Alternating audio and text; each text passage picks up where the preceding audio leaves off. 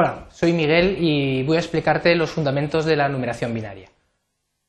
Los objetivos en concreto que, vamos a explorar son cómo se representan en un ordenador los números binarios y cómo combinar distintos dígitos binarios para eh, formar cadenas más largas de información. Hoy en día cualquier dispositivo digital, ya no solo los ordenadores, sino también DVDs, cámaras eh, digitales, eh, reproductores de MP3, todos ellos manejan información digital.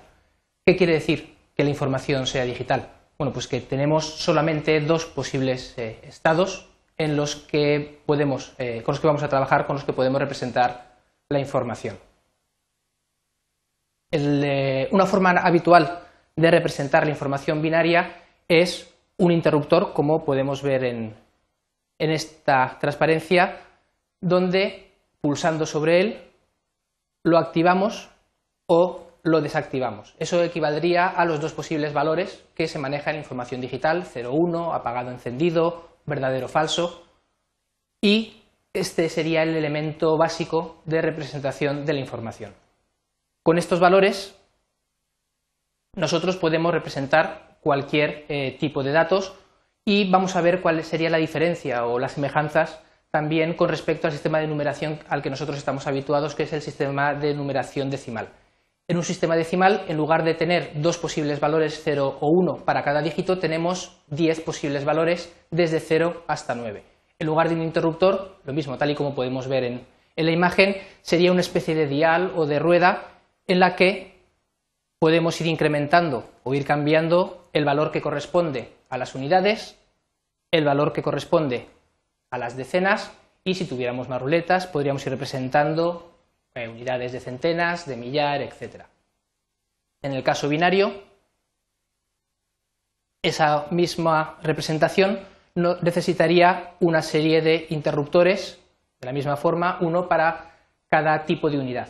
En el caso de la numeración binaria, el primer dígito serían las unidades, el segundo representaría el equivalente binario a las decenas, a las centenas, unidades de millar, etc. Como estamos trabajando en base 2 en lugar de en base 10, en lugar de multiplicar las decenas por 10, las centenas por 100, las eh, unidades de millar por mil y así sucesivamente, empleamos la, base, eh, la base 2, tendremos 2 elevado a 0 que es 1, 2 elevado a 1 que es 2, 2 elevado a 2 que es 4, 8, 16, 32, son dígitos que si estáis acostumbrados a manejar el ordenador sonarán como capacidades de memoria, de, disco duro, etc.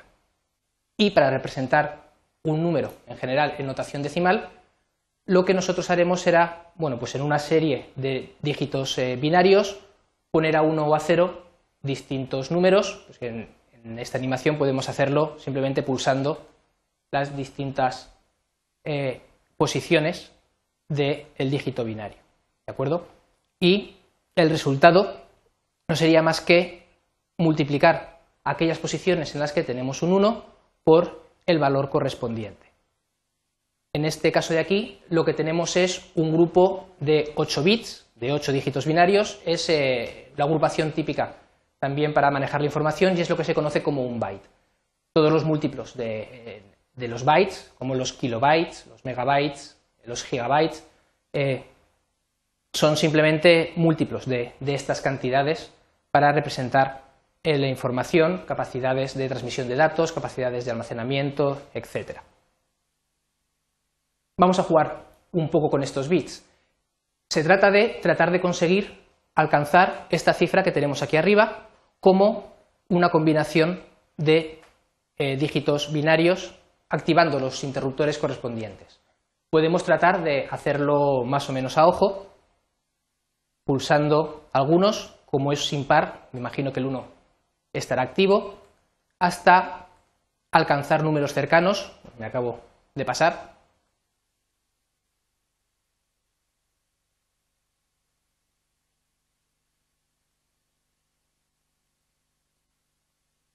¿De acuerdo? Podemos seguir así, podemos seguir buscando combinaciones un poco al azar, aunque sí que existe una regla que podemos eh, utilizar bastante cómoda a la hora de localizar los números. Y simplemente se trata de empezar por el final, por el número más grande, buscar el número más grande que sea justamente el inferior al valor que tenemos aquí. Pues en este caso, como nos estamos buscando el valor 65, el, número, el mayor número más cercano sin pasarnos sería el 64 y a partir de ahí nos queda solamente 1, que lo tenemos al final, así conseguiríamos obtener directamente ese valor. Lo mismo con 103, bueno, pues el valor más, más grande que tenemos que no alcanza 103 sería el 64, todavía le podemos sumar 32 sin pasarnos, en este caso, si sumamos 8 ya nos habríamos pasado de la cantidad, así que nos queda el 4, el 2 y el 1. De esta forma podemos fácilmente saber cuál sería la representación en binario que corresponde a un número decimal. Hasta aquí estamos hablando en bits eh, o en bytes, en eh, grupos de 8 bits, pero normalmente los ordenadores trabajan con eh, tamaños más grandes, lo que se llama el tamaño de palabra del, procesador o del dispositivo que, estemos empleando.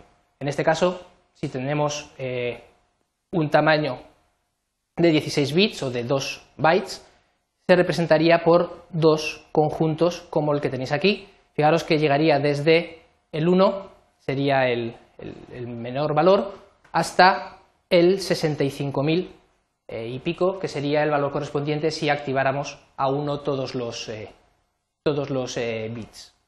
Y de la misma forma, bueno, podríamos ir ampliando el número con 32 o 64, que son los tamaños habituales de palabra, la longitud de los datos que manejan los procesadores eh, actuales hoy en día.